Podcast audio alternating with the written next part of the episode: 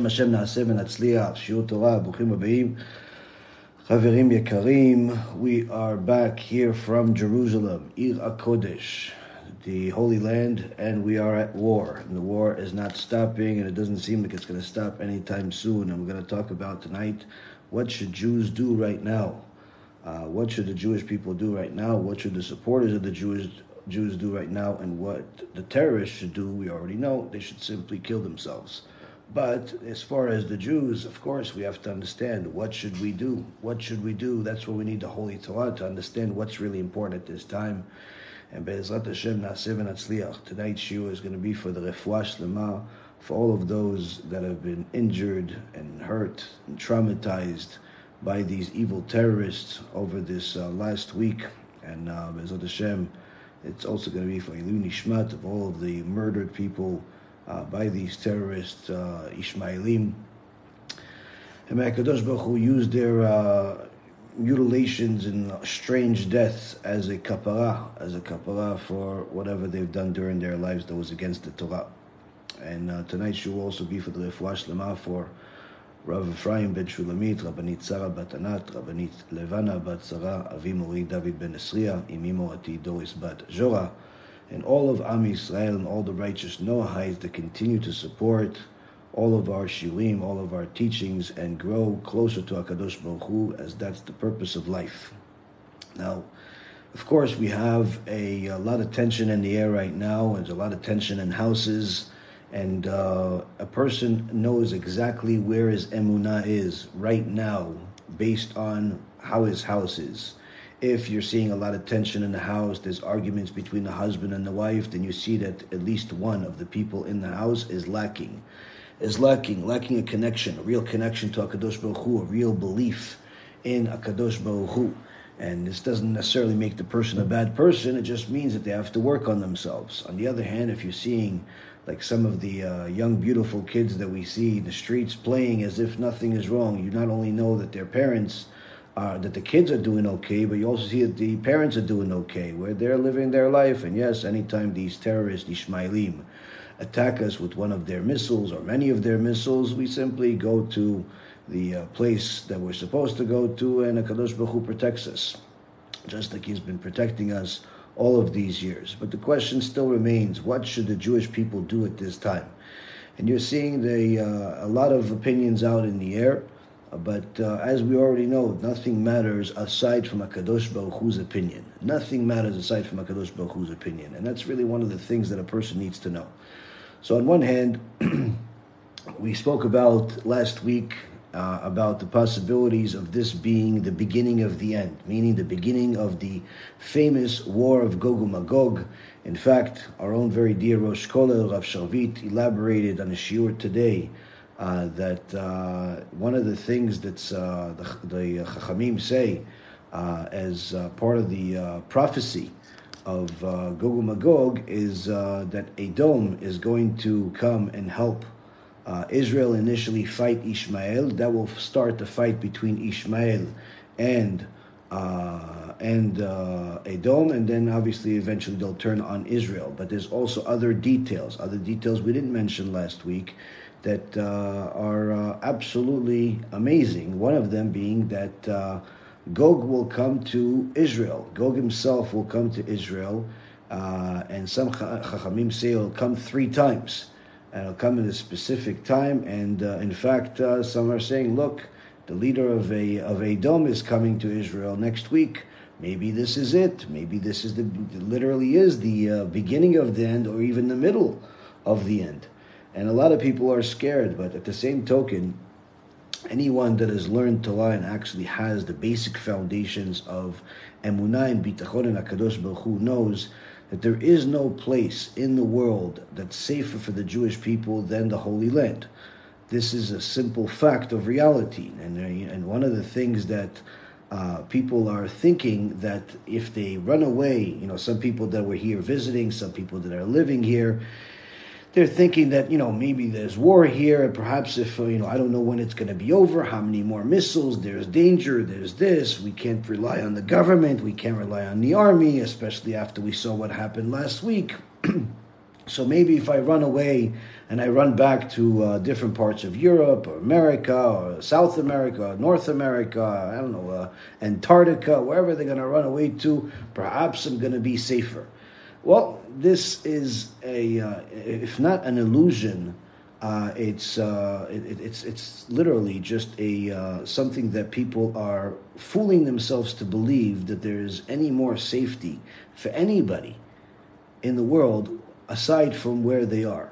Why? Because as our Chachamim has told us, and Rav Elchanan Wasserman wrote it extensively in his uh, Ikvita de Meshicha, and also uh, other Chachamim have mentioned it in the Gemara and Masechet Chulin, that for every single little person that lives in this world, before HaKadosh Baruch Hu decides that this person will get pricked by a little needle, a little needle in his finger, there's a bedin in heaven, which in so many words elaborates to that every bullet has a name on it. No one can help you or hurt you aside from HaKadosh Baruch Hu. So if you think that you're going to be safer in one place versus another place, then in so many words you don't believe in the basic principle of our faith, which is that Akadosh Baruch Hu is the one that created this world, he monitors this world, and he literally gives this world life every single second that it exists, which includes yours. And if he decides you're going to live, then you will live, and no one in the world can hurt you. If he decides otherwise, then no one in the world can help you. This is one of the things that a person must believe, must believe in order for them to be connected to HaKadosh Baruch Hu. Anything else, if not delusional, it's outright heresy. And that's really one of the things that a person must understand that it's not the land it's not the location, it's not the house, it's not the gun, it's not the army, it's not the government, it's not anything in the world that decides whether you're going to have good or bad. No one is going to decide that. Only Akadosh Baruch Hu. Only Akadosh Baruch Hu will decide whether you live or, or not. And that's one of the things that a lot of people are realizing almost too late right now that they are lacking. Because as soon as you saw the, the, the, missile and the attack and the panic and the hysteria, literally people were willing to spend every single penny that they have just to get on the next plane to get out of here. And they're getting on all of these programs from different countries that are, you know, taking people out as if there's literally tanks in the streets. Let's relax right now. The attacks that we have right now certainly are horrible. The attacks that we have, there's literally thousands and thousands of missiles being shot at Israel right now. The media doesn't really cover any of that. It only covers the counterattack that Israel is doing against the terrorists, against the Ishmaelim, which, as we've said many times, is not sufficient. They should be much more aggressive than what they are right now. But the point being is, is that the uh, the people that are here, Baruch Hashem, they're alive and well. They're okay. We're doing okay right now aside from the massacre that happened last week and more bodies that are being found and more terrorist attempts are, are happening, overall, if you look at the grand, uh, the big picture, Baruch Hashem, Kadosh Baruch Hu is showing us who's really in control. Who's really in control? I mean, if you look at the map, if you look at the world map and you see how many Arab enemies the, the Jews have right now, and their size and their scale versus the tiny little size of, of Israel, you literally realize that all of this time we've been living by a pure miracle. All of this time we've been living by a pure miracle because if you compare two billion Muslims that want to kill us in comparison to a tiny little nation with several million Jews, if they just simply spit, the saliva would drown us if Hashem wanted it to happen. So no weapon, no gun, no enemy will hurt us unless Hashem allows it, unless Akadosh Baruch Hu allows it. And this is what every single Jew must literally engrave into their heart, engrave into their heart. Now to look at the picture even dip deeper, a person must understand this. If this is indeed the end of days, this is indeed the end of days, then the best place in the world to be in is Israel. Why? This is where the Mashiach is going to be. He's not coming to your house in America. He's not coming to your house in your community in uh, in Arkansas. He's not coming to your community in Baltimore. He's not coming to your community in Australia in Sydney over there. He's not coming to uh, to uh, Belgium, and he's certainly not coming to London. He's going to be in Eretz Yisrael, and every single Jew is going to cry if he's not here at the time that they literally have the opportunity to not only see the Mashiach himself, but to see HaKadosh Baruch Hu's power and how he destroys the enemy. So a person has to realize that if this indeed is the end of days, this is the best place in the world. Now, this doesn't mean that it's going to be all roses. This doesn't mean that uh, everything is going to be fine and you're going to be sitting on a uh, on a beach somewhere just enjoying the sun, even though the sun eventually does come out and burns all of the enemies. Needless to say, Akadosh Baruch Hu is going to protect those that are righteous, wherever they are in the world. He's going to protect those that are righteous. He's not going to hurt you just because you're living in his country, in his beautiful land that he gave us already at the time of creation. So a person must understand that if you do believe this is Gog Magog, the last thing you should be thinking of is leaving. You should be thinking on, let me get some popcorn and enjoy the show. Why? Because if I've worked on myself all this time to keep Shabbat, to protect my brit, to be honest in business, to do everything that the Torah requires, there's nothing I have to worry about. On the other hand, if I have not, if I've been deceitful in business, if I've been wasting seed, if I've been desecrating Shabbat, if I've been walking around immodest, if I've been doing things that are against the Torah, you have everything to worry about, no matter where you are. Even if you're in a kotel, you're in pro- you have serious problems. Even if you're literally inside, inside the Kodesh Kodeshim, you're still in trouble. It doesn't make a difference where you are. Why? Because Ubalet Zion Goel Pesha B'Yaakov. Akadosh Baruch Hu is going to send the Goel, is going to send the Mashiach to go and bring salvation to those that have repented, those that have done tshuva. And this is what people fail to understand because they could learn Torah for a year, for five years, for 10 years, for 20 years, for 50 years, and they know all of the prophecies, they know all of the promises that Hashem said about Biat Mashiach, Chevle Mashiach, all of the different issues relating to it. But the moment something looks a little bit scary, they run away and they think that they go back to their illusion. Don't live an illusion. Don't force yourself to go back to the illusion. If this is indeed the end, then certainly there's no better place in the world to have front row tickets. Front row tickets to where everything is going to happen. And if you are righteous, HaKadosh Baruch Hu will protect you. He'll protect you and will protect everything that's dear to you, so long as those other things that are dear to you are not against Hashem. Now, on the other hand, if a person thinks that this is not the end, this is not the end. Perhaps he thinks or she thinks that uh, this is just another war this is just a uh, uh, another uh, situation that is certainly uh, uh, a, a, tragic, horrible war. People die, all these horrible things that happen. Then uh, whether you leave or stay depends on what you're leaving and what you're staying for. It depends on what you're leaving and what you're staying for. If you came here for a vacation, you want to go home, go home. You came here for vacation. You have your job waiting for you. You have your family waiting for you. You have your uh, uh, learning Torah, waiting for you. By all means, go home. Go home today. Go home tomorrow. Go home wherever you want. If you came here for vacation, you weren't planning on moving here. You uh, you want to go home. Go home. By all means, go home. You have nothing to do here. Go home. If you live here, you're going to move back to what? To, to, a, to a different place for what purpose? You're going to move back to America for what purpose? You're going to move back to England for what purpose? What, you think it's safer there? Have you seen the streets in London? Have you seen the streets in America? Have you seen the protests with thousands upon thousands of people literally screaming out in the streets that they're looking for Jewish blood? And you think that's safer? Oh no, but it hasn't been violent yet. Yet. Yet don't forget, we've spent a lot of time not only learning Torah, but also we've learned a lot of history. If, if you look at the history of the Jewish nation, literally pogroms, pogroms have been a standard in our, in our history. Whether it's the pogroms that took place in the late 1800s, in Russia, in different places in Europe, literally they would massacre groups and communities of Jewish people on a regular basis. Or are you talking about the, uh, the, the safe place? You're looking at England. They had a major massacre over there in the 1100s.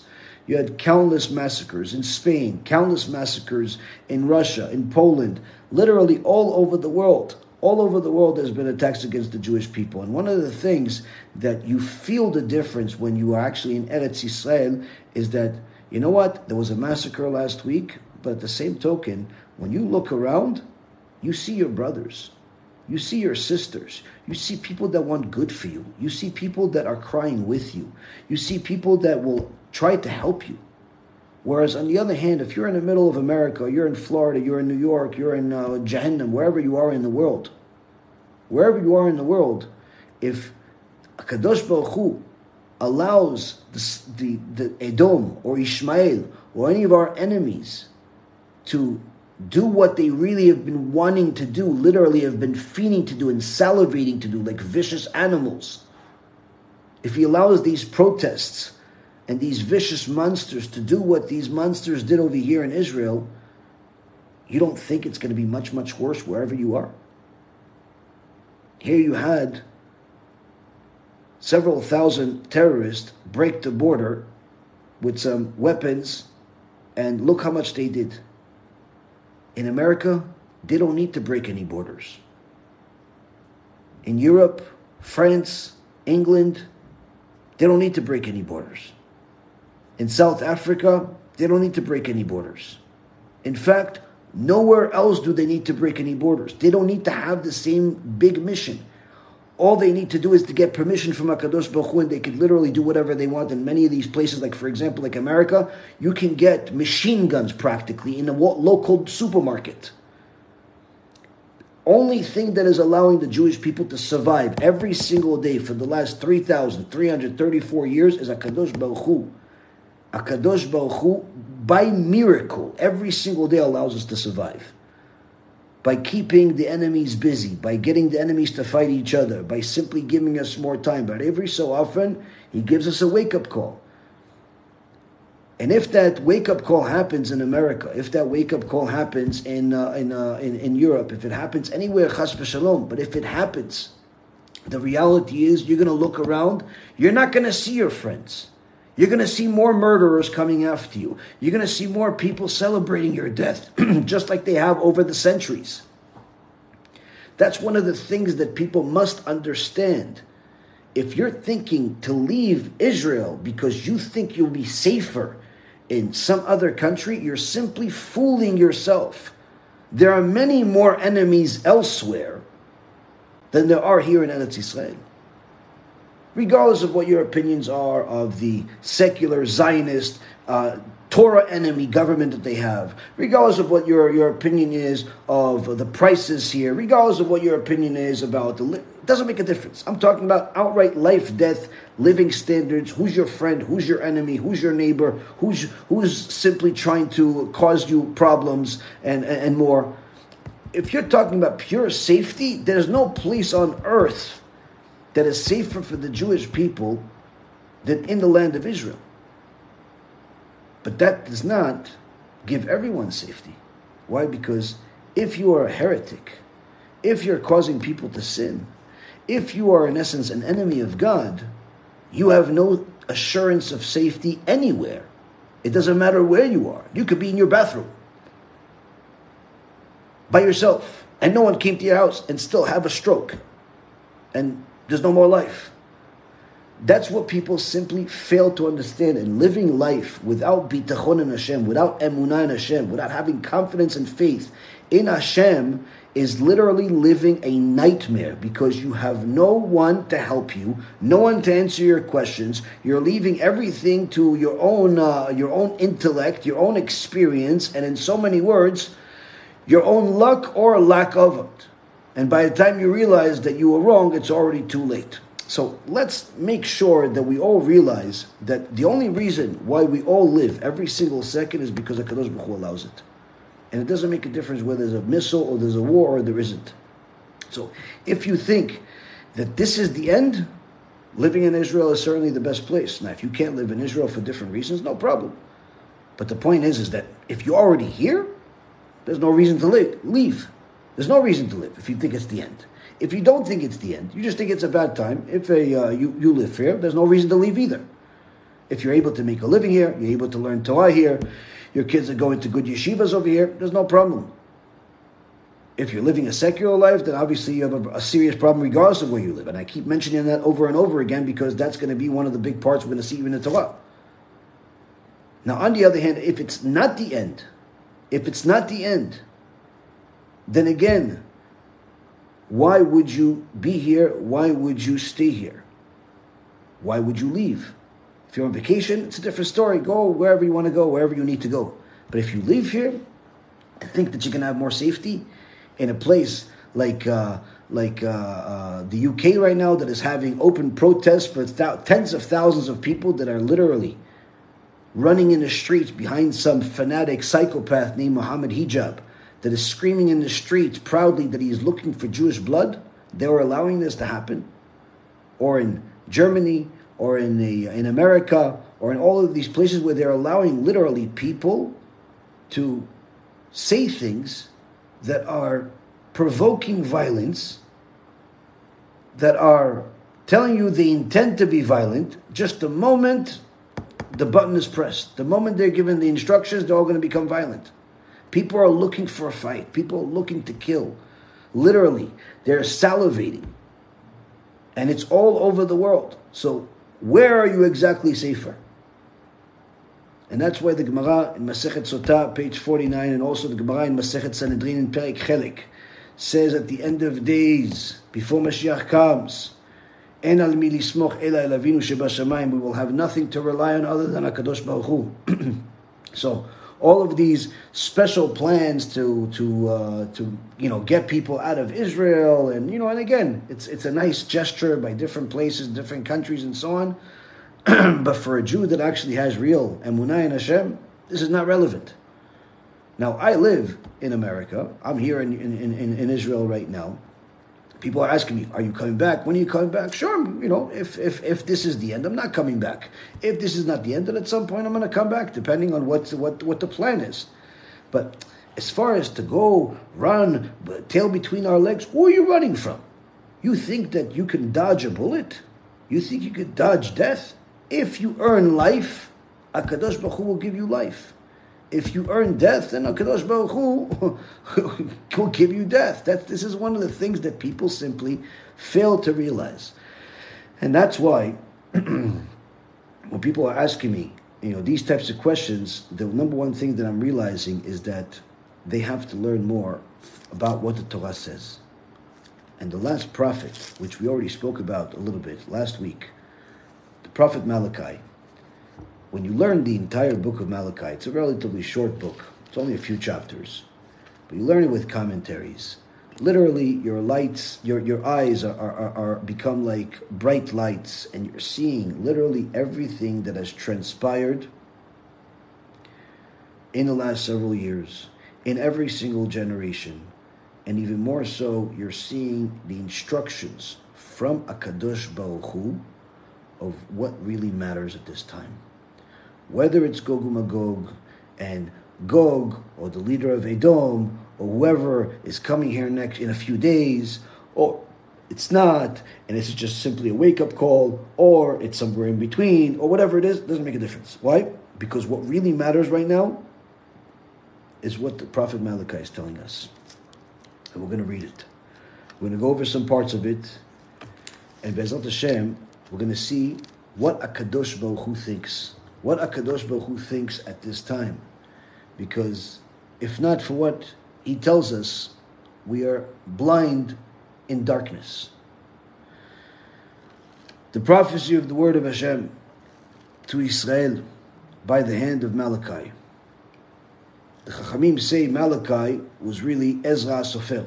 The Targum Yonatan and also the Radak say that the last prophet, Malachi, was really Ezra Sofer and they based it based on the fact that he rebuked Am Yisrael on the same issues of desecrating Shabbat, intermarriage, in the same way, same fashion as Ezra Sofer. And Malachi, in essence, means my, uh, my uh, messenger. My messenger. So the prophet say, says, in the name of Hashem, I loved you, says Hashem. But you say, How have you loved us? Was not Esav the brother of Yaakov, the word of Hashem? Yet I loved Yaakov. See here, this verse, it's a famous verse. We've used it at times, but we're going to clarify. What does, what does this mean? This is a conversation of back and forth between Akadosh Baruch Hu and his children. And Hashem says to his children, I love you. And his children are saying, How have you loved us? What is this like? If somebody loves you and they say, I love you, and you, you're close to that person, you're not going to ask them, How do you love me? Because you already know. You already know. But if somebody is not close to you, and all of a sudden they say, You know what? I really love you. What do you typically think? You're thinking, Okay, what does he want now? What is he going to ask? What's the catch?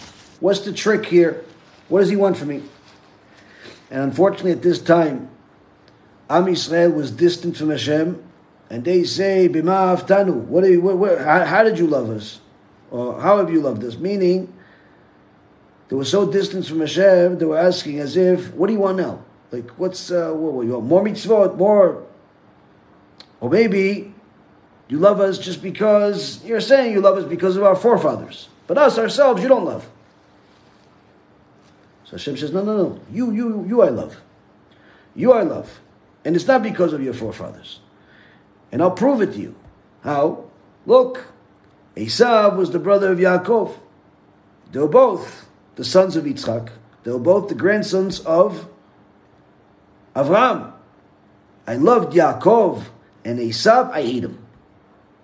I hate Esav. I didn't hate Esav because of his father. I didn't hate Esav because of his grandfather.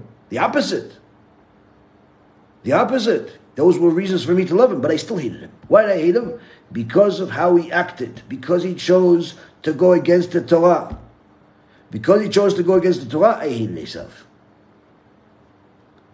But Yaakov, on the other hand, I loved Yaakov. Not just because his father and his grandfather, but rather because of his actions, because he followed the Torah. Because he followed the Torah, that's why I love him. This, Rabotai Karim, is a prophecy for our days today. Anyone out there that is wants to know what does Hashem think about me? What does Hashem think about? People ask me that sometimes. How do I know what Hashem thinks about me? Simple. What do you do with your life? Do you follow the Torah? Or do you ignore the Torah? Do you make shortcuts in the Torah?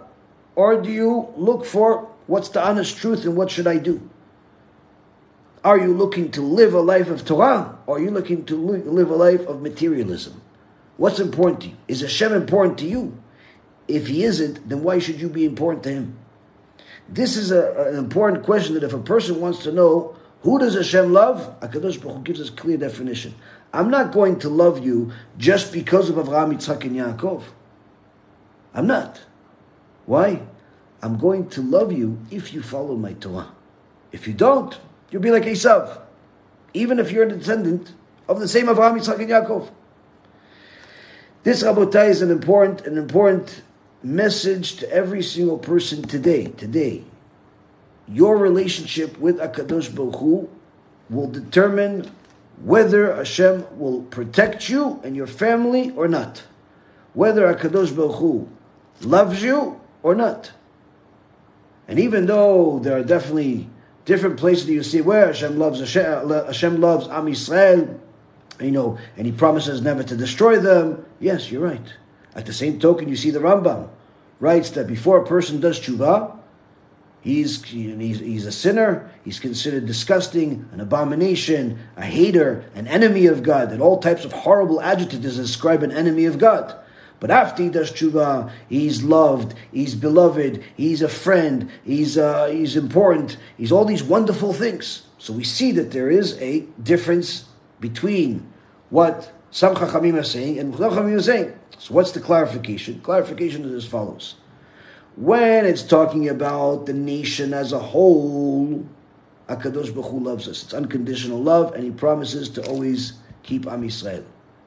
He will rebuke us, He will punish us, but He will not destroy us like He destroyed all of our enemies, the uh, the Babylonians, the Assyrians, the uh, uh, uh, Spaniards, the Romans, the Greeks, soon the Ishmaelim, and all of the other enemies of Am Yisrael. He's not going to destroy us like He's going to destroy them, or He did destroy them, but He does certainly hurt us. He does certainly punish us. But when it comes to individuals, that's a different story. He will love you or hate you, based on how you act. You follow the Torah, you're beloved with Hashem. You ignore the Torah, you're an enemy of God. You're a heretic, you're an idol worshiper, you cause people to sin, you cause people to go away from Hashem, you cause Jews to die in different ways, you're an enemy of God, and your punishment will literally be endless. And this is Rabotai, what HaKadosh Baruch Hu starts off with in this prophecy. Furthermore, HaKadosh Baruch Hu says, I made his mountains a desolation and gave his heritage to the desert serpents. Though Edom will say, We have become destitute, but we will return and rebuild the ruins. Thus says Hashem, Master of Legions. They may build, but I will tear down. They will be called the boundary of wickedness, and the people whom Hashem has condemned forever. And your eyes will behold it, and you will say upon the territory of Israel, May Hashem be glorified. Here, Kadosh Baruch Hu is telling us a short message to all of the enemies of his Torah, all of the people that are part of Edom, that are idol worshippers, that are missionizing for Jews to abandon Judaism, all of those people, the end doesn't look very good. You want more more details? Go to the Prophet Ovadia. Prophet Ovadia, the whole book is about this. The whole book is about it, and it literally talks about what's going to happen to Edom. Either way, Rabotai Karim, Hakadosh Baruch Hu says that this Edom, this Esav, he may build. He'll build big empires, big towers, big cities, big countries, big budgets, big markets, and Hashem destroys. And all of them build again. Big towers, big buildings, big cities, big markets, and Hashem destroys. And we've seen this time and time again. We've seen the Romans, we've seen the Greeks, we've seen the Spaniards, we've seen the Nazis, we've seen a lot of them. Go up, up, up, up, up, up, up, boom. Up, up, up, up, up, up, boom. Why? Hashem keeps them under control, under control until the end. Where those that remain enemies of God and His Torah are annihilated permanently. And those that are his servants will actually see this, and Hashem's name will be glorified. Hashem's name will be glorified. Now, furthermore, the one thing that we see across the entire book of Malachi is that Akadosh Baruch Hu continues to describe himself as God, Master of Legions, Hashem that is not just the Hashem that we know, but Hashem Tzevaot. Hashem Tzevaot. What does it mean? Hashem is telling us here, I don't need you as a people. I don't need this world. If you're telling me what, I need servants, I am the God Master of legions. I have countless angels at all times. And you see literally in almost every single verse in the book of Malachi, Hashem describes himself as Hashem Tzevaot, Hashem Tzevaot, Hashem Tzevaot, Hashem Tzevaot, over and over again, to constantly remind us that He is the greatest God. He is the only true God. He doesn't need the creation, he doesn't need anything. He has endless amount of servants. All of this that's done in this world is for you, my dear son. For my dear children, Am Yisrael. It's not for Hashem's sake. He doesn't need this. This, Rabotai, is important for a person to know and not get confused to think that, oh yeah, God needs my good deeds. God needs my tzedakah. God needs my charity. God needs my uh, uh, mitzvahs. God, God doesn't need anything. If He needed something, then whoever is the one that provided them, that's God. And obviously, we know that's not possible. So, furthermore, the Prophet tells us, aside from letting us know that Hakadosh Baruch Hu is the master of legions, he hates people based on their actions and not necessarily based on where they came from. Like if somebody, sometimes I meet people and I say, listen, you uh, observe Shabbat, you keep kosher. He goes, no, listen, uh, my grandfather was a big rabbi. Okay, great, but what about you? Well, my uh, grandmother was uh, big tzadikah. Fantastic. But what about you? Uh, not so much. Not so much. Listen, no matter how great your grandfather was, he wasn't greater than Avraham Avinu. Esav's grandfather was Avraham Avinu. And HaKadosh Baruch Hu says here, I hate Esav. I hate Esav. Why? Because of what he did. Because of what he did. Just like Hashem hates Ishmael, that is literally doing all types of evils in the world right now to cause as much harm as possible to the Jewish people, they may think that Hashem loves them, but they don't realize that Hashem hates them. And the prophet Daniel says that the biggest punishment, the biggest punishment that Hashem will give at the end of days will be to the biggest enemy of the Jews at the time, which is Ishmael. Unless, of course, we're talking about the nation. Individuals, everyone can make their choice. Whether you're going to be a supporter of Torah and the truth and, and, and, and, uh, and obviously love the Jewish people as children, then you are removing yourself from the status of being a uh, Hashem's, uh, you know, a uh, boxing bag in the future. You're, you're removing yourself from being destined to go to Gehenom forever. But if you are supporting the terror, supporting the terrorism, supporting the, the, the, horrible massacres that are happening, then of course you're, you are spilling your own blood. It's like committing suicide without even realizing it yet. Furthermore, the Prophet gives us some more instructions. Some more instructions of what, how do we get to this point? Hashem says, despite the fact that I love you, and I proved it to you, of how I love you for you, and that one of the gifts that I gave you is to protect you, but even more so, eventually I'll allow you to see the demise of your enemies. What about now? Let's talk about the feeling back. What you feel about me, says Hashem. Verse number six in chapter one says, A son will honor his father, and a servant his master. If I am a father, where's my honor? If I am a master, where is my fear? says Hashem, Master of legions. To you, the Kohanim, who scorn my name. You say, How have we scorned your name? You present my altar loathsome food, and you say, How have we loathed you? By your saying the table of Hashem is repulsive. Here, Kadosh Baruch Hu says something that much breaks your heart when you really understand it. He says to us, a son honors his father, and a servant honors his master. So if you consider me your father, where's the honor?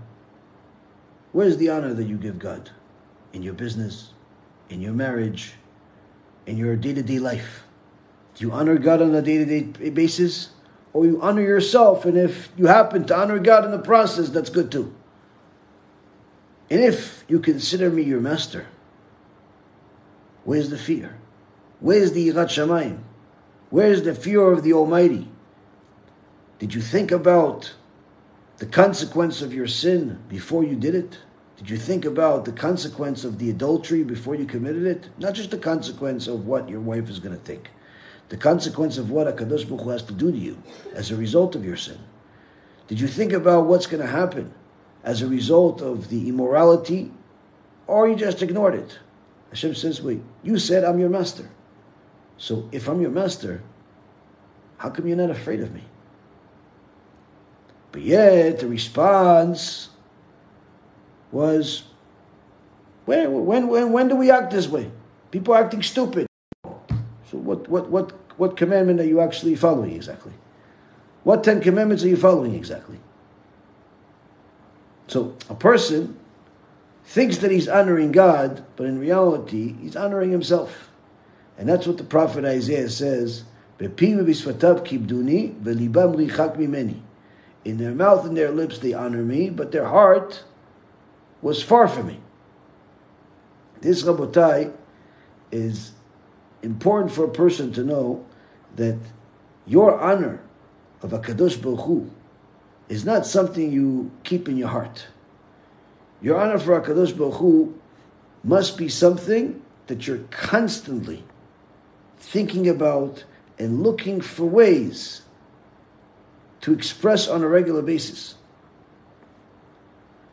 Whether it's in your job, or it's in your uh, uh, uh, marriage, or it's in anything else that you do. Anything else that you do, it's important for you to express honor for HaKadosh Baruch Hu in every single thing that you do. So, we're going to continue. Hashem.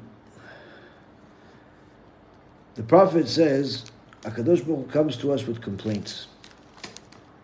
He says, You said I'm your father in heaven, you said I'm your master, but yet you don't honor me and you don't fear me. When you heard that the rabbi is speaking some strong words of Musar, talk about Gehenom, talk about punishment for sins, what did you do? Shut off the video. You decided not to share it. You decided that you don't want to hear this type of stuff. Why?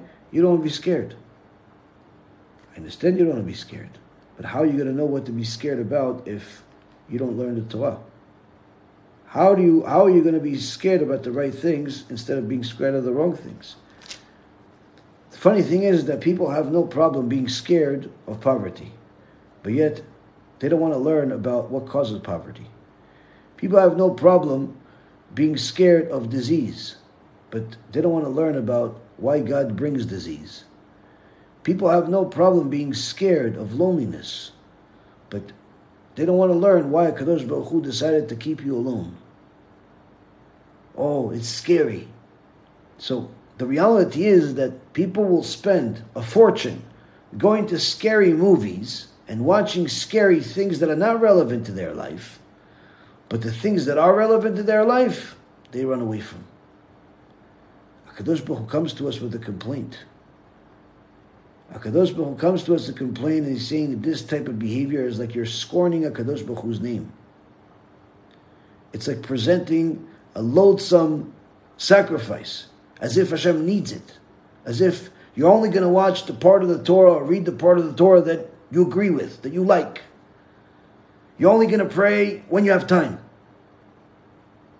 When it's time to pray, everyone wants to go to the minyan that prays the fastest. When you go to the shiur, you ask the guy, oh, listen, how long is this shiur going to be? Oh, it's two hours? Ah, no, I don't think I have time.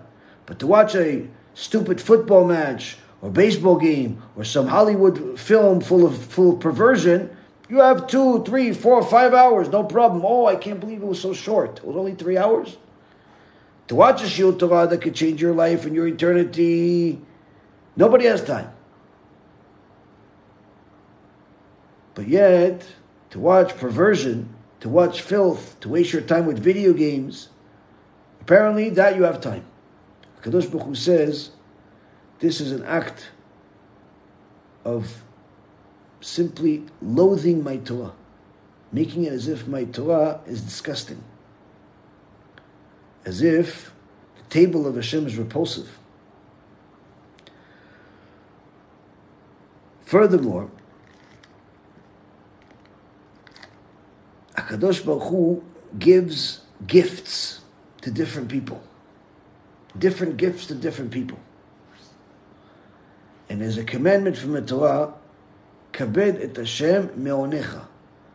Honor Hashem with your gift, whatever you have the, whatever you're gifted in. And Hashem says, if only there were one, if, there, if only there was someone among you who would shut the temple doors so that you could not kindle upon my altar in vain. I have no desire for you, says Hashem, Master of Legions, and I will not accept the offering from your hand. Here, Kadosh Baruch Hu literally tells us that when we are serving Him like liars, when we're serving Him as if we're doing Him a favor, as if He needs us, He says it's better off to just shut off, shut down, shut the shul. The synagogue, the yeshiva, whatever you have over there, just shut it off. Don't even come. Don't pray. I don't want it. If you're not going to serve a Kadosh Baruch with all of your heart, a Kadosh Baruch says, I don't want it. Because you're thinking that praying is for God's sake. You're forgetting that it's for you. You're thinking that learning Torah is for God's sake. You're forgetting it's for you.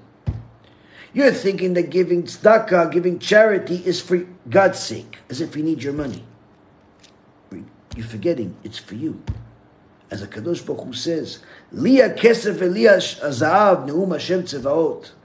Mine is the money, mine is the gold, says the God, the master of legions. When you give charity, you're in essence receiving something. You're not giving.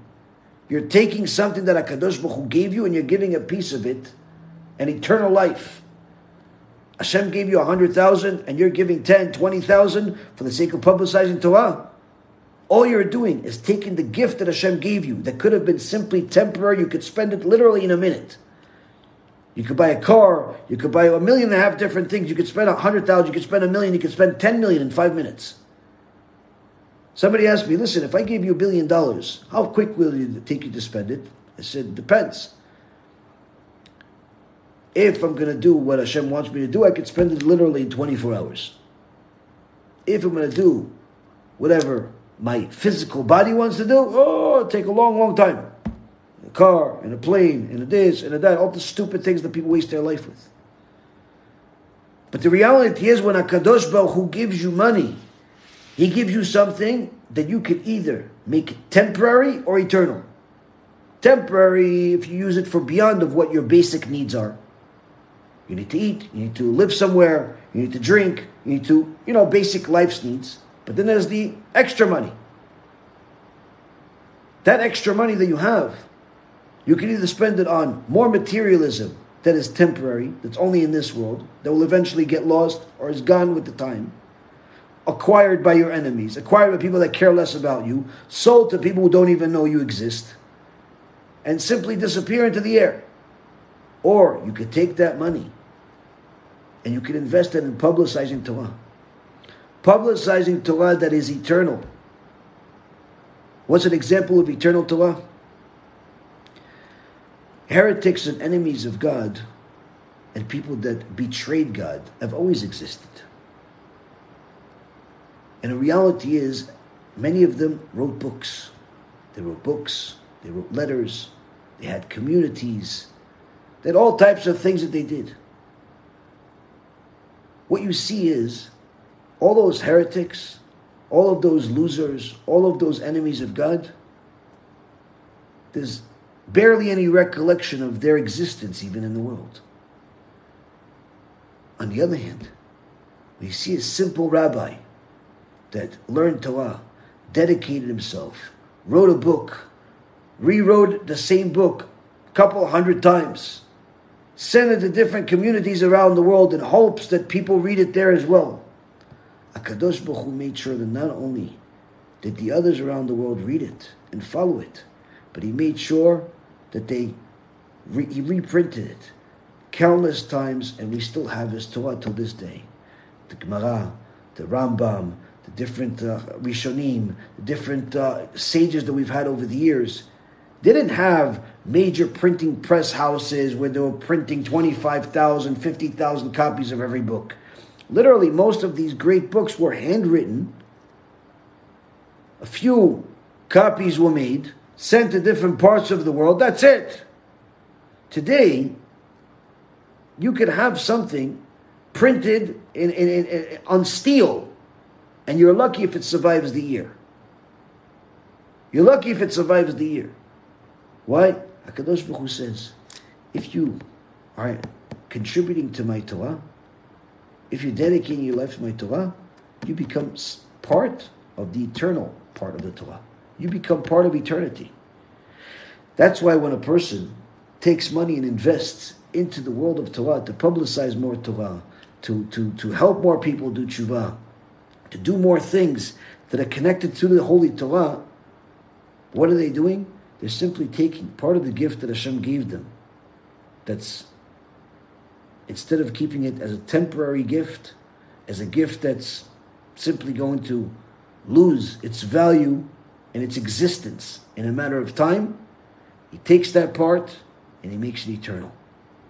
He makes it eternal. Now, Akadosh Baruch Hu says, if we're going to serve Him seriously, He wants our prayers. But if not, He says it's better off to close down the yeshiva and the synagogue and everything else. Furthermore, He says something really horrific. Horrific for those people that are part of it. He says, But you, def- uh, uh, oh, and he says, For my name is great among the nations, says Hashem, Master of Legions. But you defile it by your saying the table of the Lord is loathsome, and by your description of it, its food is repulsive. You say, Behold, this offering is so burdensome, and you so and so you vex him, says Hashem, Master of Legions. You bring the stolen and the lame and the sick animal and bring it as an offering. Shall I accept it from your hand? says Hashem. Says, this of course is talking about the time of the Bet HaMikdash where there were wicked Kohanim that looked at parts of the Korban as disgusting, as something that's like, ugh, like, why does Hashem want this, this part? This chelev, this uh, blood, they forget about the Nitzutzei Kodesh, the sparks of holiness that are part of all of these sacrifices. But what's relevant to us is what he says next. What he says next. Cursed be the charlatan who has a superior ram in his flock, but vows and sacrifices a blemished animal to the Lord. For I am a great king, says Hashem, Master of Legions, and my name is awesome among the nations. Here, Kadosh Baruch Hu gives a rebuke of all rebukes. He says, sometimes you see there's a rabbi that's trying to raise money for a good cause, build a nice yeshiva, build a kollel, build a community, help the poor, do something good. And it's, you saw it. Therefore, Hashem is sending you the message contribute. In fact, you're part of that community. In fact, he's your rabbi. In fact, this is not somebody that you're not even sure who it is. You know everything 100%. He's the one that helped me do tshuva. He's the one that converted me. He's the one that uh, fixed my marriage. He's the one that introduced me to my spouse. He's the one that blessed me and then I had a kid. He, you know, this is it. You're not doubting whether he's real, not real, he's a heretic. No, no, none of that. You know this cause is real. You know that this rabbi is real. And then you say, listen, what do I have on me? Well, here, you know what? Yeah, $500. a lot. So it's the best I can do. And HaKadosh Baruch Hu says, you say it's the best you can do to give $500 or $5,000 or $5 or whatever you said.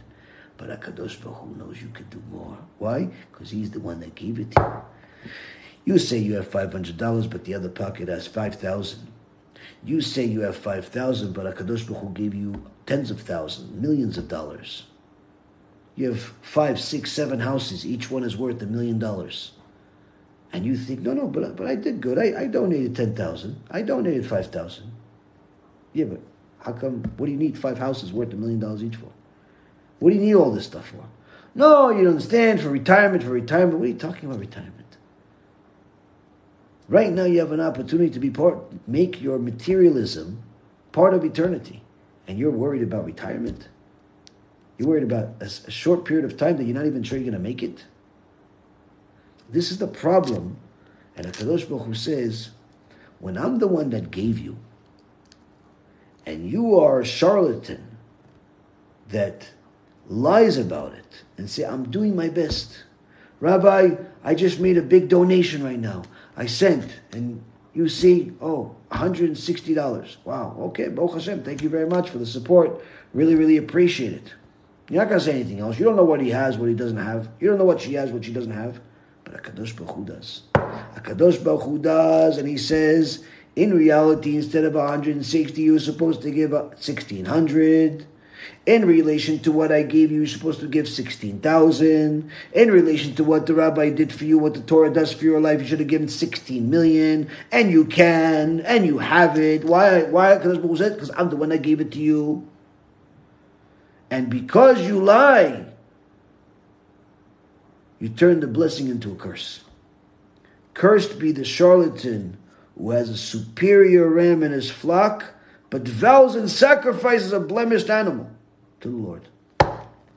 You have a superior lamb. You can give more. You could do more. But he's like, no, it's the best I can do. Best you can do, no problem. If it's really the best you can do, Hakadosh Baruch Hu knows. If it's not the best you can do, also Hakadosh Baruch Hu knows. Also Hakadosh Baruch Hu knows. This is the mistake people make. They think that, oh no, listen, for the charity I can afford a few thousand, but for the watches I can afford 50, a 100,000. It's a mistake. It's a mistake because you're thinking that the materialism is more important than eternity. The materialism is more important than the than that. And now Kadosh Baruch Hu is going to tell us something even worse. Chapter 2. And now the commandment is upon you, O Kohanim. If you do not listen and do not take it to heart to render honor to my name, says Hashem, Master of Legions, I will send a curse among you, and I will curse your blessings. Indeed, I have already cursed it. For you do not take to heart your you do not take to heart. Here Kadosh Baruch Hu says, you see the problems that are out there? Missiles being shot, intermarriage, all types of sicknesses, all types of problems anywhere, animosity, anti-Semitism, all that stuff. Hakadosh Baruch Hu says, I did it. I did it. Why did I do it? Because you didn't take my commandments to your heart. When Am Yisrael was loyal to HaKadosh Baruch Hu, no one can touch us because everyone was afraid of us. The moment you see the animals chasing after a person, it's only because the person has made enough sins that he starts to look like, spiritually, he starts to look like the prey of that animal. Says the Or HaChaim HaKadosh. The moment Am Yisrael looks like a defeatable enemy, that's only because Am Yisrael has made enough sins for Kadosh Baruch Hu to change the vision of the enemy. And instead of fear us, they want to fight us. Hakadosh Baruch Hu says to us, I have so many blessings to give you, but you insist on having no gratitude or honor towards me, and therefore those blessings turn into curses. And behold, he says, I am suppressing the seed because of you, and I will scatter filth upon your faces. The filth of your festive offerings, your sin will carry you to this. Rabotai Karim, it literally doesn't get any worse. Here, Akadosh Baruch Hu already warned us. Don't be stingy when it comes to publicizing Torah and contributing charity. Don't think that this world is the first and last world. Don't think like that. Why? Because if you're stingy when it comes to Torah, if you're stingy when it comes to dedicating your time, your resources, your gifts that Hashem gave you towards the purpose of life, Akadosh Baruch Hu turns them to curses. And instead of making your charity that you finally give when you finally give it, instead of you giving 16,000, you gave 1600 or $16 or whatever you gave, that's not really what you're supposed to give. Akadosh Baruch Hu says, Vezireti peresh al penechem. What's Vezireti peresh al penechem? I will scatter filth upon your faces. You know what filth is? What's peresh? That's the digested food in your belly. Hakadosh Baruch Hu says, "I'll take that and I'll throw it in your face." just to show you how disgusting your behavior is, Hashem says, I'm going to give you an example of how disgusting is in a language that you could understand. I gave you such a gift. I gave you a mind where you can remember a lot of Torah. I gave you a, a bank account that you could literally open an empire of Torah. I gave you a, a mouth that could speak words of Torah. I gave you a community that literally you can rebuild Am Yisrael from. And what did you do? You spent your energy making all types of TikTok videos about your fancy watch collection. You spent your energy making all types of videos and pictures about your fancy car collection. You spent your energy opening all types of businesses that take advantage of the public and violate the Torah at the same time. You spent your energy doing things against Hashem. So when you finally do give that charity, whether it be your time or your money, HaKadosh Baruch Hu says, I don't even want that. I'm going to take that like it's filth and throw it in your face. So what happened? What does that mean? In practical terms, very simple. The guy could have donated to the right cause, but he simply chose not to. Well, he wanted to buy another watch, he wanted to buy another house, he wanted to do a lot of other things that are of materialism. So HaKadosh says, instead, one day you're going to want to give. I'm going to make sure that when you give, you give to the wrong cause. So he gives it to some guy. He thinks the guy's going to do really good things with it. He's going to build homeless shelter. He's going to feed people. He's going to, you know, maybe open a uh, a synagogue. He's going to do this. He's going to do that. In reality, what does the guy do? He takes the money, takes it to the casino. He donates to thieves. And today, Rabotai Karim, there's more donor fraud than ever before. There's more donor fraud than ever before. People are calling people pretending to be in need. People are making all types of campaigns saying you're supporting this, you're supporting that. In reality, you're probably supporting terrorism, if anything. You're not supporting the Torah, you're not supporting anything good. Why is Allah Hashem allowing that? Because those people that He's allowing to send their money to bad causes, Hashem says, I don't want it. I don't want it. You had an opportunity to take the gift that I gave you and put it in the right cause. You chose otherwise. So now that you finally want to give, I don't want it. Throw it in your face. I throw it in your face. So this, Rabotai, is very, very scary because it has to do with a lot of people. Now, it's easy to get support and donations and friends when somebody speaks nicely and politely and everybody likes him. But Hashem is going to tell us who does He like? Who does He like? Which Mizakir Rabim, which Kiruv Rabbi, which speaker does the Kadosh Baruch Hu like? Chapter 2 continues Know that I have sent this commandment to you, so that my covenant should be with Levi, says Hashem, Master of Legions. My covenant was with him, life and peace. I gave this to him for the sake of the fear for, of, with which he feared me. For he was in awe of my name. What is he talking about?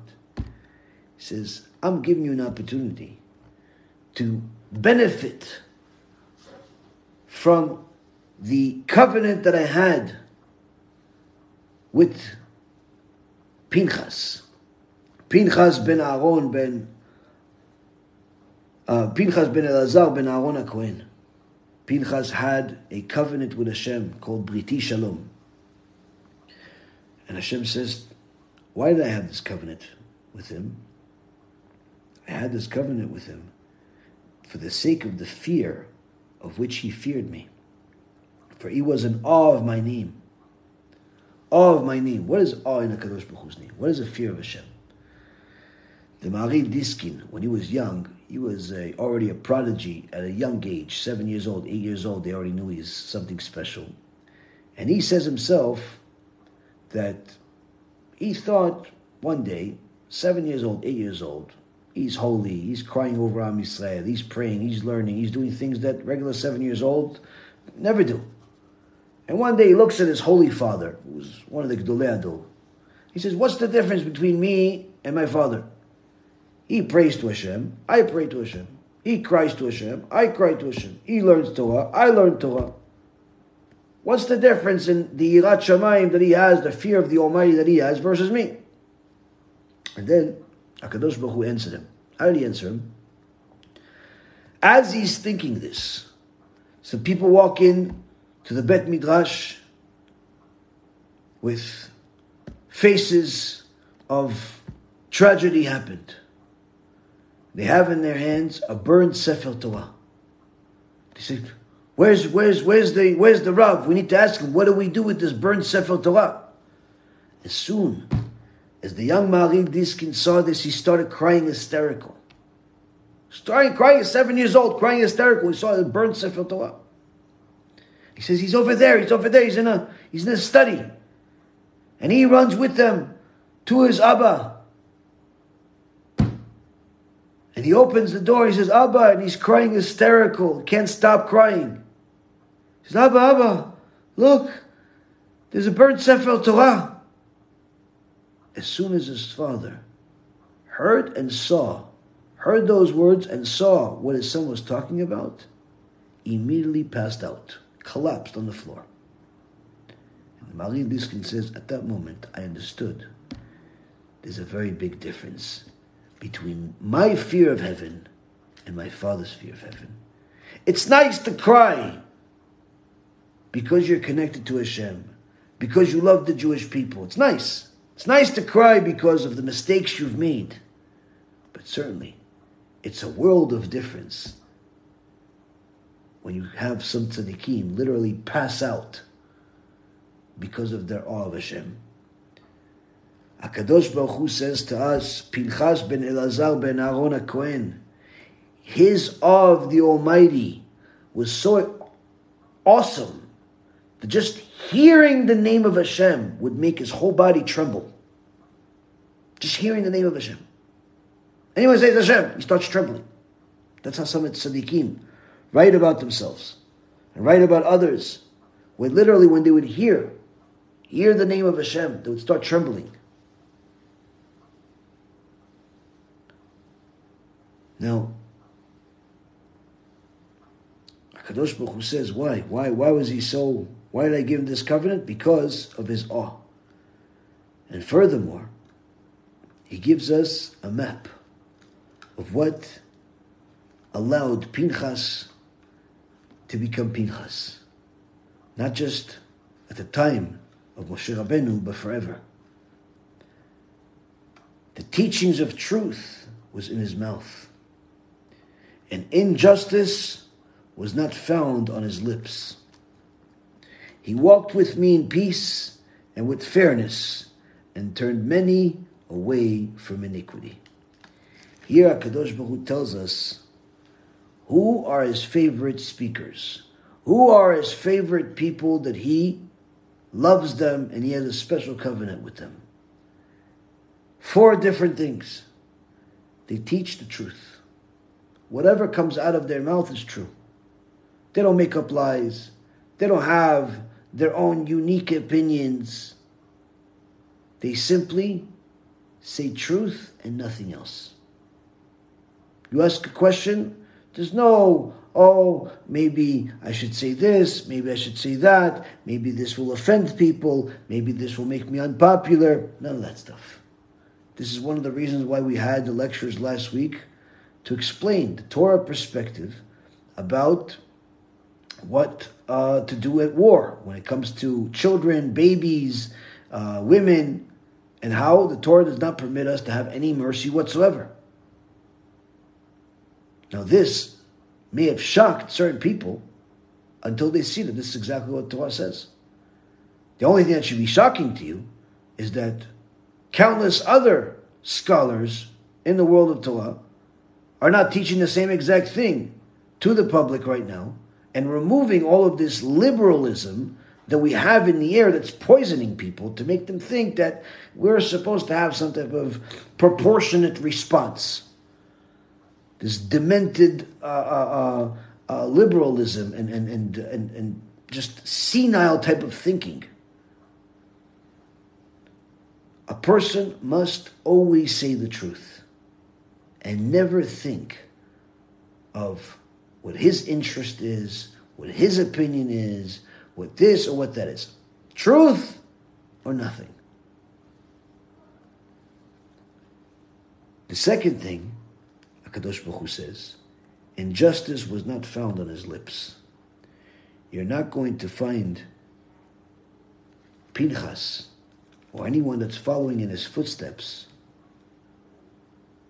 do anything that's going to desecrate the name of God, that's going to defile the word of God, that's going to change the word of God in any way, shape, or form.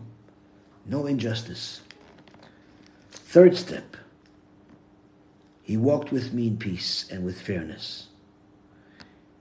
He wasn't worried about being in peace and in fairness with other people that pretended to be colleagues, pretended to be fellow rabbis, pretended to be uh, fellow community members. He wasn't worried about being fellows with them and walking in peace with them. Why? Because when you're with in peace with Hashem, you're in peace with all of the people that want peace with Hashem. But when you're in peace with people, you could be an enemy of God at the same time. So it's important for a person to know the number one priority that you have in your life is your relationship with Hashem. It's more than your marriage, it's more than your parents, it's more than your children, it's more than yourself, even. But for people that are worried about what the crowd is going to say, and what the public is going to say, and what the media is going to say, and what this one's going to say, and therefore they don't say because they're afraid of what everybody else is going to say, you're not walking with Hashem. You're not walking with Hashem. You want to walk with Hashem? Say the words of Hashem. Say the words of Torah. Last but not least, for someone that wants this special covenant, the special Brit Shalom that HaKadosh Baruch Hu says hovered over Pinchas ben Elazar ben Aaron HaKohen to the point where HaKadosh Baruch Hu did not allow him to die. He became Eliyahu Navi, who never died, and is mentioned here at the end of Malachi's prophecy, as he is the one that's going to introduce the Mashiach. He is the prophet. There has to be a prophet that introduces the Mashiach, that makes him Mashiach. Mashiach is to put the oil, special oil, but that has to be done by a prophet. Since there's no prophets in the world, what did Hashem do? There is a prophet in the world. His name is Eliyahu Navi. So here we see Akadosh Baruch Hu is offering this opportunity of Brit Shalom to the one who says the truth. No injustice is found on his lips. He walks in peace with Hashem. And last but not least,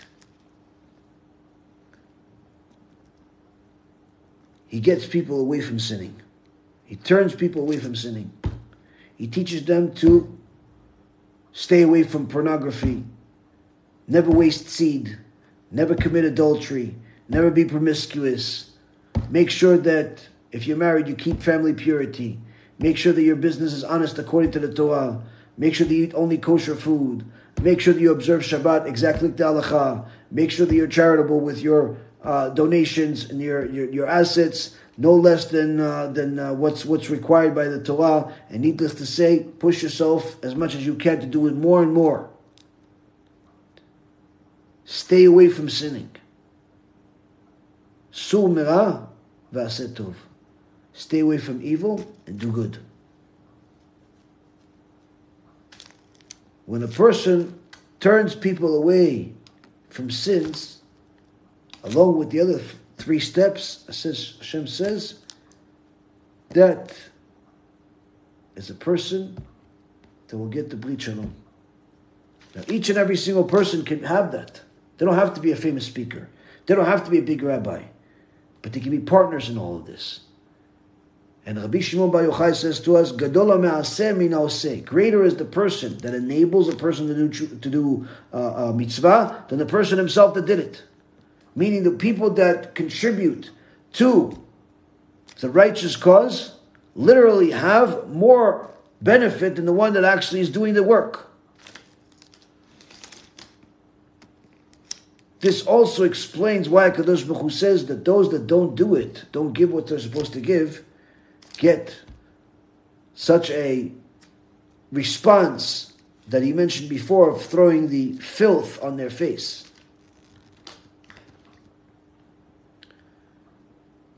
Now, furthermore, there's one big promise that will show a person. Akadosh Baruch Hu says, "I like what you're doing." How? If you did everything that we just mentioned to get this brit shalom, if you taught the truth, if you had no justice on your lips, if you walked with Hashem in peace, and you turned many away from iniquity, then HaKadosh Baruch Hu makes a promise that at some point, at some point before Mashiach comes, at some point before Mashiach comes, HaKadosh Baruch Hu is going to make a miracle for you. What's the miracle? For the lips of the Kohen should safeguard knowledge, and people should seek teachings from his mouth. For he is an agent of Hashem, master of legions. He says, Because you did all of this, I will make the words that come out of your mouth, these holy words, these truthful words, these words of Torah, I'm going to make those words be heard by the masses. And instead of only 10 people, you'll have 10,000 people, 10 million people listening to the truth that you want to tell, to help them. Why am I not going to give it to somebody else? That may be a better speaker, that may be more popular, that may be this, that may be that, because he had a gift, but he misused it. You simply use your best effort to do the will of Hashem. Now I'm going to make what you have into the greatest thing in the world.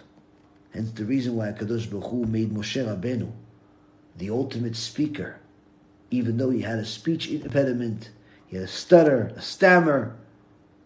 But when he spoke words of Torah, the voice of God came out of his throat.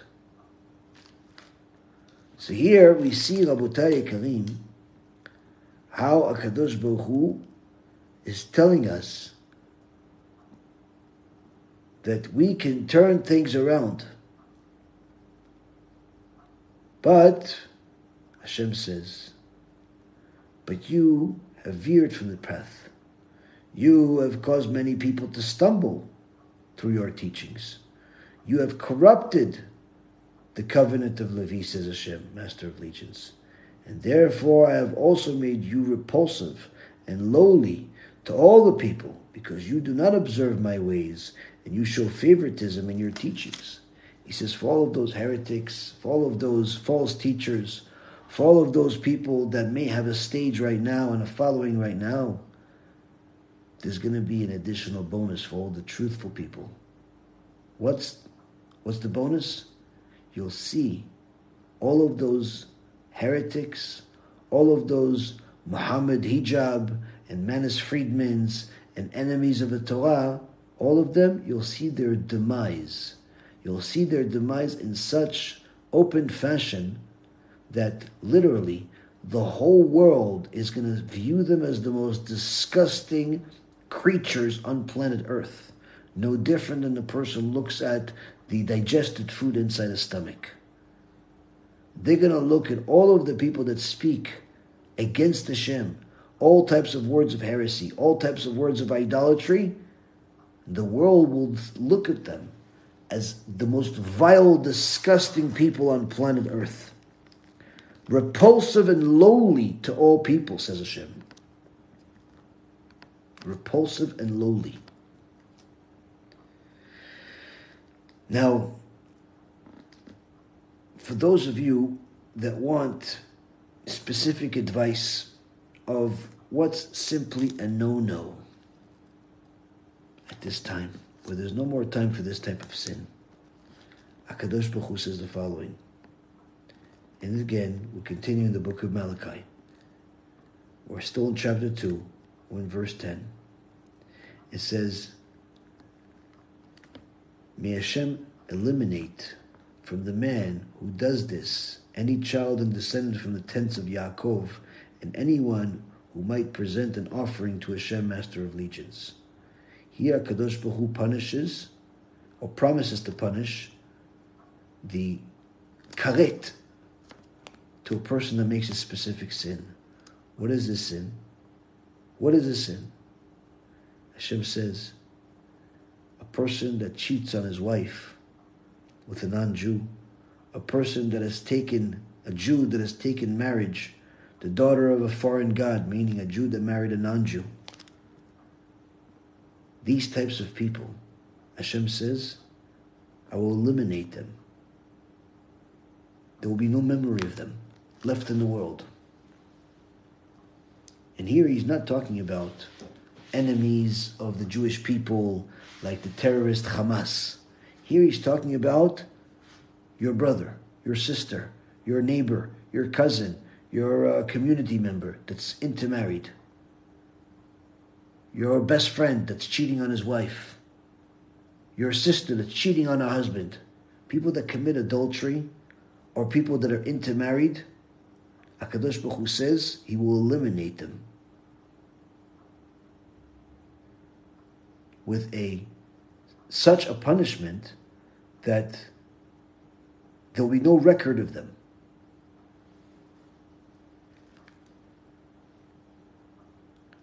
And why? Because Hashem says, and this is the second sin that you commit. Meaning it's not the only thing that they've done. It's not the only thing that they've done.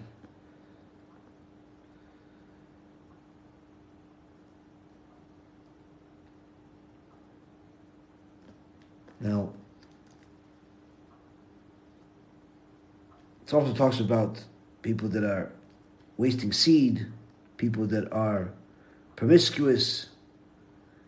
These are things that Hakadosh Baruch Hu simply despises. Now, the wicked people responded and said, "You say, why is this? Is it is because Hashem has testified between you and your wife." Of your uh, youth, whom you have betrayed, though she is your companion and the wife of your covenant. And you ask, but did not the unique one, let's talk about Avraham, do so as well? And he had an extraordinary spirit? What did the unique one seek? Godly offspring.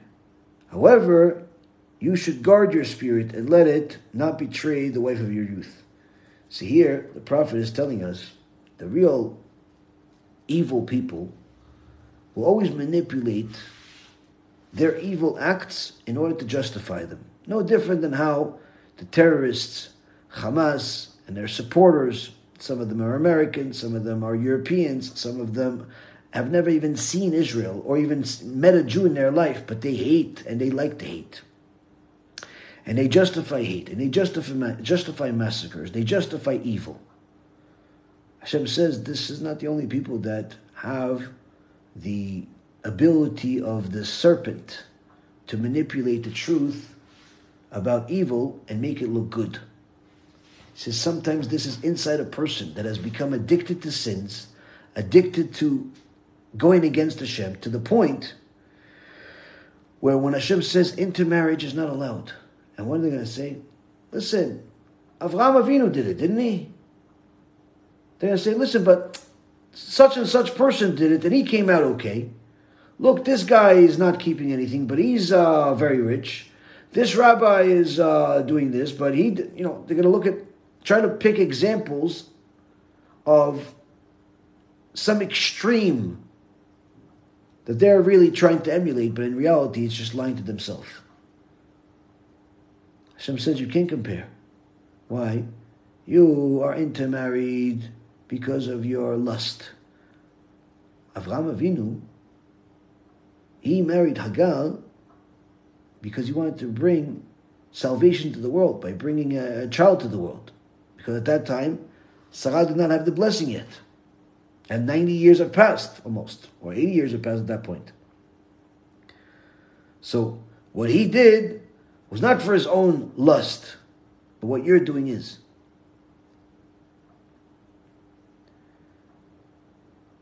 The same concept with people that justify promiscuity, adultery, all of these types of things that should look at the chapter 2 of the book of Malachi and see how much HaKadosh Baruch Hu hates people that commit adultery, how much HaKadosh Baruch Hu will punish those people.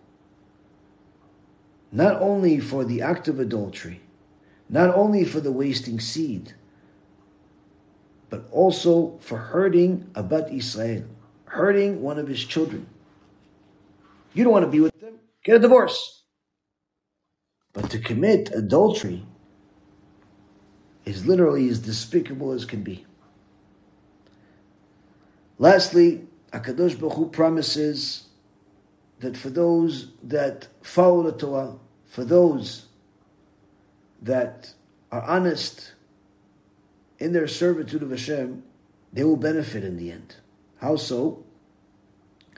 Behold, I am sending my messenger. This is chapter 3 now. And he will clear the path before me.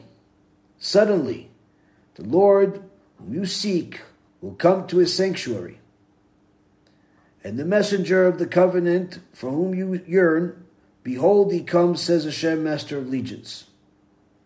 Who can bear the day of his coming? And who can survive when he appears? For he will be like the smelter's fire, and like the launderer's soap. He will sit smelting and purifying silver. He will purify children of Levi and refine them like gold and like silver. And they will be for Hashem's presenters of offerings in righteousness. Then the offerings of Judah and Jerusalem will be pleasing to Hashem, as in the days of old and in previous years. Here, Kadosh Baruch Hu is saying that before he eventually brings the Mashiach, he will bring a messenger. And some Chachamim say that this is not talking about one specific person as messenger, but anyone that is going to speak the words of truth, like we spoke about before. Hashem is going to bring those messengers, and those people are going to be given special abilities to reach much, much greater numbers, much greater impact. Because after them, there is going to be Eliyahu Navi. And Eliyahu Navi, before he introduces the Mashiach, he's going to purify. Purify people, meaning if a person is wicked, the purification process means that all the wickedness is burnt and nothing is left.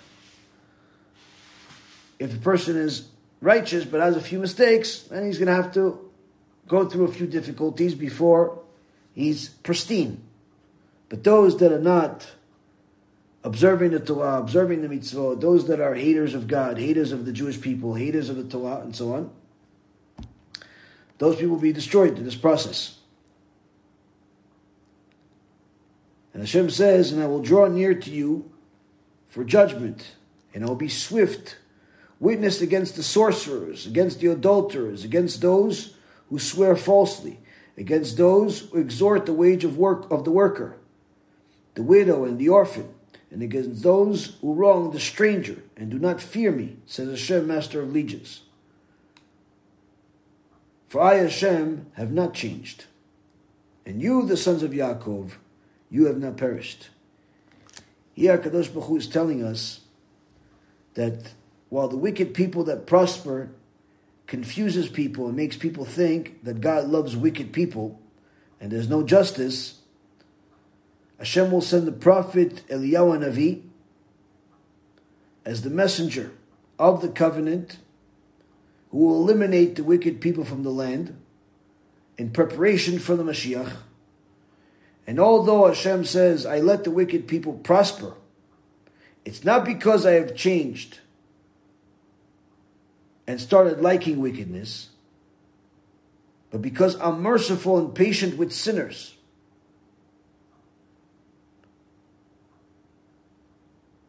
And just like I was merciful with you and patient with you, I'm merciful with other sinners, but the difference is that with you, I guaranteed your existence forever.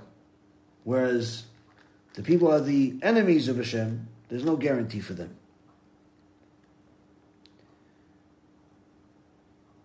And then HaKadosh Baruch Hu says,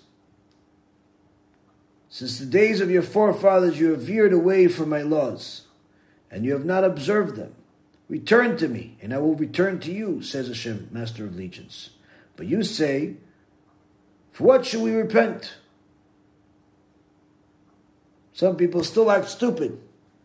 They still think, oh no, but I'm fine as long as I'm not killing people like Hamas, as long as I'm not protesting, looking for Jewish blood, then I'm okay. Oh. You're not understanding. If you look at the Torah and you're confused at what you're supposed to be doing right now, that means you're lacking a connection with Hashem. If you look at the mitzvot and you see them as a burden, that means you're lacking a connection with Hashem. If you look at the customs of Judaism and you see them as something ugly, there's a disconnect between, between you and Hashem.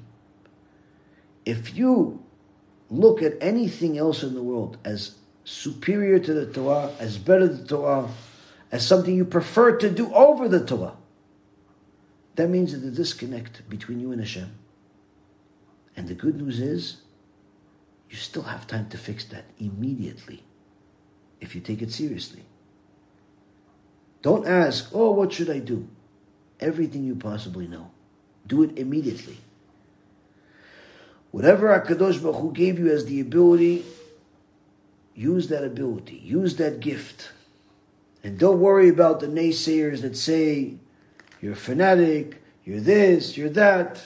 No different than the terrorists that on the live feed literally trying to entice each other to shut down this live. Literally, you're seeing like every other comment, they're saying, come on, report, report, report, so we could shut them down. They don't want the truth to come out because they want only their murders and their rapes to be publicized. While we publicize the holy truth of the Torah. Now, Akadosh Baruch Hu is the only one who will decide whether this will reach you or this will not reach you. This will be publicized, this will not be publicized. No one can help you or hurt you other than Akadosh Baruch Hu. If you have trouble understanding that and engraving that into your heart, you have a disconnect with Akadosh Baruch Hu. You have to fix it immediately. One of the ways that HaKadosh Baruch Hu says that you can help yourself start getting better is the Mishnah in Masechet Avot says, Schar mitzvah is mitzvah. The reward for one mitzvah is another mitzvah. So one of the ways is go do a mitzvah right away. Go learn more Torah. Go give charity. Go pray. Go uh, do anything that you can and make it your life to do more mitzvot. Many times I, I see myself, Baruch Hashem, learning from tzaddikim just by simply standing next to them. They eat not because of the food, they eat because of the blessing. They bring all types of different incenses to the table. Why? There's more opportunities to make blessings. They read extra Tehillim. Why? It's more opportunities to talk to Hashem. More opportunities to pray for Am Yisrael. They do all these different things that literally you see how Hashem is on their mind all day. Now you can't go from zero to tzaddik yesod olam overnight, but you could certainly do a mitzvah that could entice you to do another mitzvah. And says the prophet in chapter 3 after what we just said, Hashem says, stop stealing from me. What? Am Yisrael asks, what should we repent for? Hashem says, for stealing. What stealing? What stealing? Should a person steal from God as you steal from me? And you say, How have we stolen from you? Hashem responds, By withholding the Maaser and the Truma offerings, you're cursed with a curse, yet you continue to steal from me, the entire nation. Bring all the Maaser into the storage house and let it be sustenance in my temple. Test me, if you will.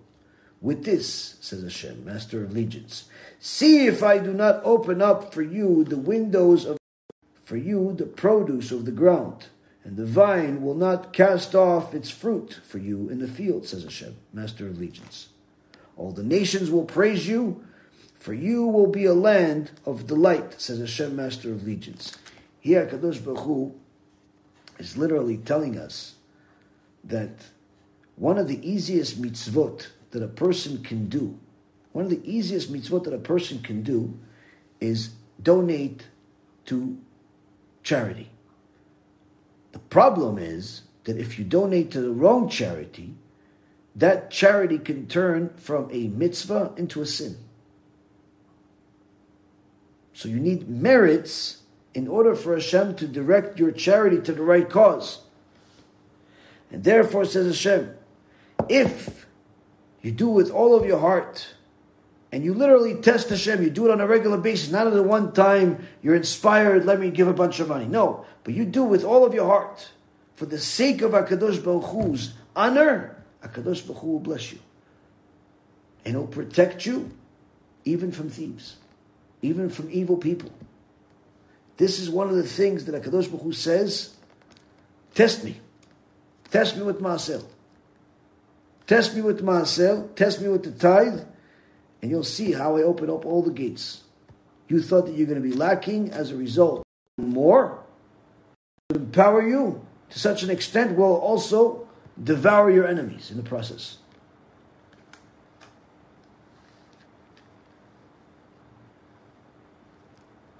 This is an easy way to literally see the hand of God in your day to day life. And the Gemara Masechet Ta'anit, page 9b, says a Jew that gives Maaser not only shows that he believes in God in his mouth and his words, but also in his actions. And person like that can grow spiritually to the point where they can certainly believe that no one can hurt you or, or help you aside from HaKadosh Baruch Hu. Lastly, Rabotai, one who works on himself and does all of these things, the last part of the prophet Malachi says, Your words have become harsh against me, says Hashem. But you say, How have we spoken against you? You have said it's useless to serve God. What gain is there for us that we have kept his watch and that we walk submissively before Hashem, Master of Legions? So now we praise the wicked evildoers. Evildoers are built up. They have even tested God and escaped. He says some people are questioning why should we keep the Torah and mitzvot? Look, there are people that not only are uh, look like they're winning, look like they're uh, they're succeeding, like these terrorists. Looks like they're the ones that are winning. In fact, there are even some people that say, "Listen, if you help me now, then I'll do such and such," but they don't do it. That's what he's talking about. People that are evildoers that test God and escape. It's like a person that says, "Oh, listen, Hashem, I need you to help me find a parking spot. I have this appointment in just a few minutes. All of a sudden, somebody pulls out of the parking spot. He says, "Oh no, Hashem, I don't worry, I figured it out on my own." You know, people like that that make promises to Hashem but don't deliver. Hashem says, eventually, all of those people will see who runs the world, and even more so, those who fear Hashem. Hashem listened and heard and a book of remembrance was written before him for those who fear Hashem and those who give thought to His name. They will be precious treasure for me, says Hashem, Master of Legions, on the day which I bring about, and I will have mercy on them, as a man has mercy on his son who serves him. Then you will return and see the difference between the righteous and the wicked, between one who serves God and one who does not serve him. For behold, the day is coming, burning like an oven, when all the wicked people and all the evil doers will be like straw, and that coming day will burn them up, says Hashem, Master of Legions, so that it will not leave them a root or branch, but a sun of righteousness will shine for you who fear my name, with healing in its rays, and you will go out and flourish like calves fattened in the stall, and you will trample the wicked, for they will be ashes under the soles of your feet on that day that I bring about, says Hashem, Master of Legions. Remember the Torah of Moshe, my servant, which I commanded him at Chorev for all of Israel, its decrees and its statutes. Behold, I send you Eliyahu Navi, Elijah the prophet, before the coming of the great and awesome day of Hashem, and he will turn back to God the hearts of fathers with their sons and the hearts of sons with their fathers, lest they come and strike the land with utter destruction.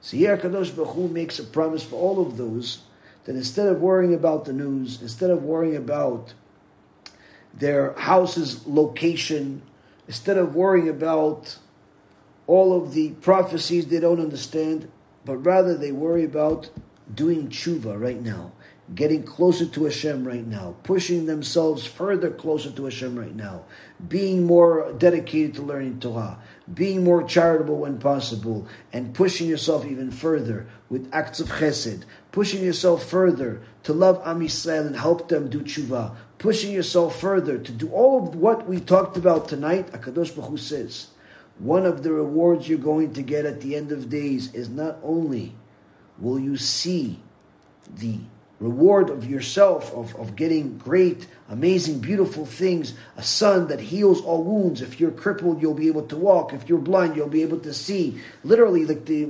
miracles, even greater than what happened at Mount Sinai. But you're also going to see once and for all. You're also going to see once and for all the reward for the righteous and the punishment for the wicked. You'll see the difference between the righteous and the wicked, between one who serves Hashem and one who doesn't, where you'll see the people that didn't serve Hashem throughout all the generations resurrect and suffer endless suffering as a punishment. Part of it is being watching the reward of the righteous and what they would have gotten had they actually did what Hashem said. But part of the reward for the righteous is to see the wicked that look like they were winning while they were in this world. Because they won a battle here and there. Because they had uh, all types of material possessions. Hashem says, on that day you'll see all the evildoers, all the Reshaim, all the Hamas, all the idol worshippers, all of the terrorists, all of the evil in the world, you'll see them burn like straw. You'll see them burn like straw from the same sun that will heal the righteous people's wounds. And those wicked will become ashes under your feet. Why? Because you remember the Torah of Moshe, my servant. Not just on that day, but in preparation for that day, starting today. At that point, I will send Eliyahu Navi will introduce the Mashiach, will give people that last push needed before the Mashiach himself arrives. And whoever has done tshuva by then has nothing to worry about.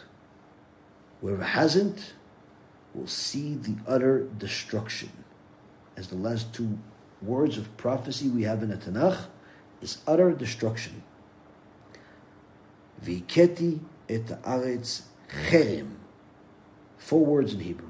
Viketi et haaretz cherem are the four last words of prophecy we have from HaKadosh Baruch Hu. That If we do tshuva, we have nothing to worry about. If we don't do tshuva, the utter destruction will be beyond the scope of comprehension. It will make what happened last week look like a video game in comparison. All of these terrorists that are making comments that are going against Hashem, that are going against the Jewish people, that are going against the Torah, all of those people, the utter destruction Hashem is promising here is literally something that is incomprehensible. But guess what? Anyone that does tshuva, takes on the mitzvot now, starts keeping Shabbat now, starts keeping kosher now, starts following the Torah now, can not only avoid this destruction, but rather could put themselves in a situation where they're part of the blessing. The variance between the blessing and the curse is wider than the ocean. And now is the time to make a decision.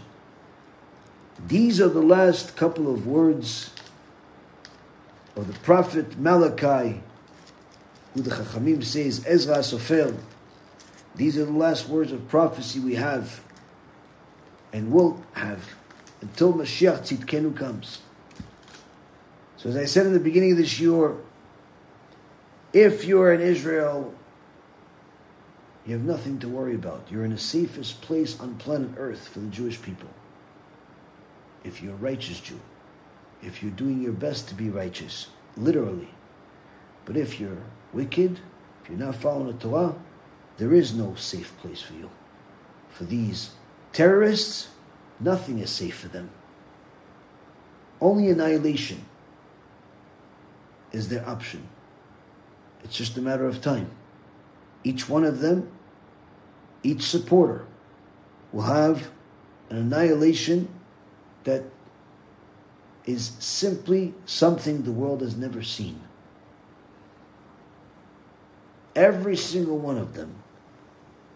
But person that wants to go in the way of Hashem, HaKadosh Baruch Hu is giving us clear instructions from the last prophet that each and every single one of us can follow. Don't worry about your house. Don't worry about all of the materialism. If this is the end and you're in Israel, you're in good hands. If this is not the end and you're in Israel, you're still in good hands. If you want to go back to wherever you came from because you're on vacation, no problem, go back. If you're doing well wherever you are, as far as spiritually, doesn't matter where you are. The point being is the bigger obligation that each and every one of us has, the bigger responsibility that each one of us has, the bigger and more important role and task at hand that each one of us is supposed to have right now is not to worry about real estate. Not to worry about missiles, but rather worry about our, the status of our neshama and its connection to Hashem. And Be'ezrat Hashem, each person will use this as a stepping stone that got them closer to Hashem before the end eventually became reality. I'll see if there's maybe some relevant questions and we'll finish up for the night.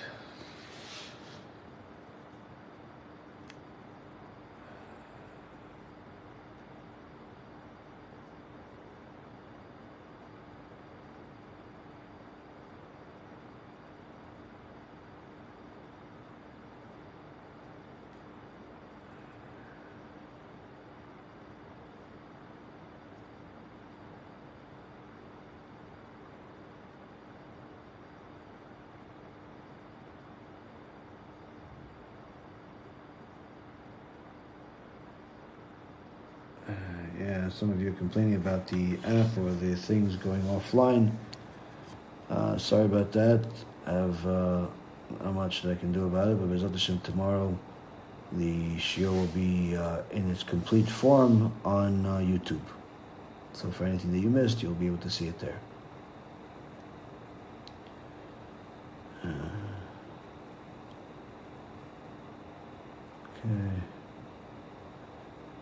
okay. I think that's it. Uh, see, there's a lot of nonsense by terrorists that don't know how to spell, read, write, just like their Muhammad doesn't know how to read or write. So there's not really much to answer there. Um,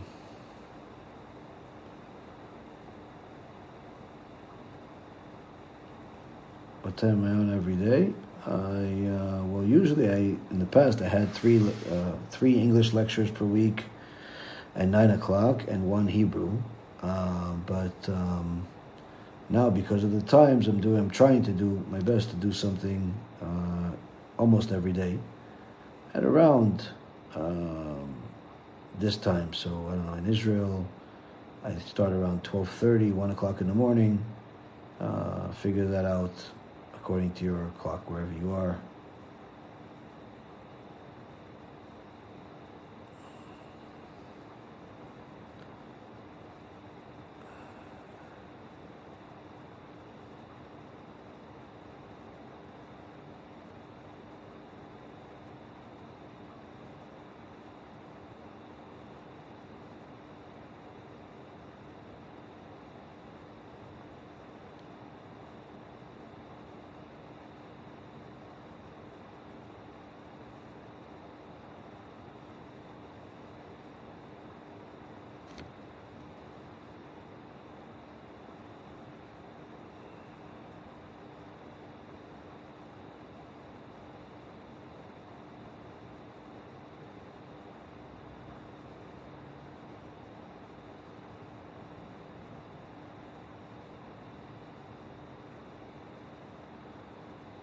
Mm.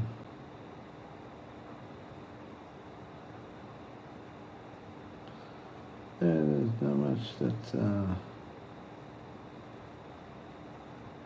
not much that um,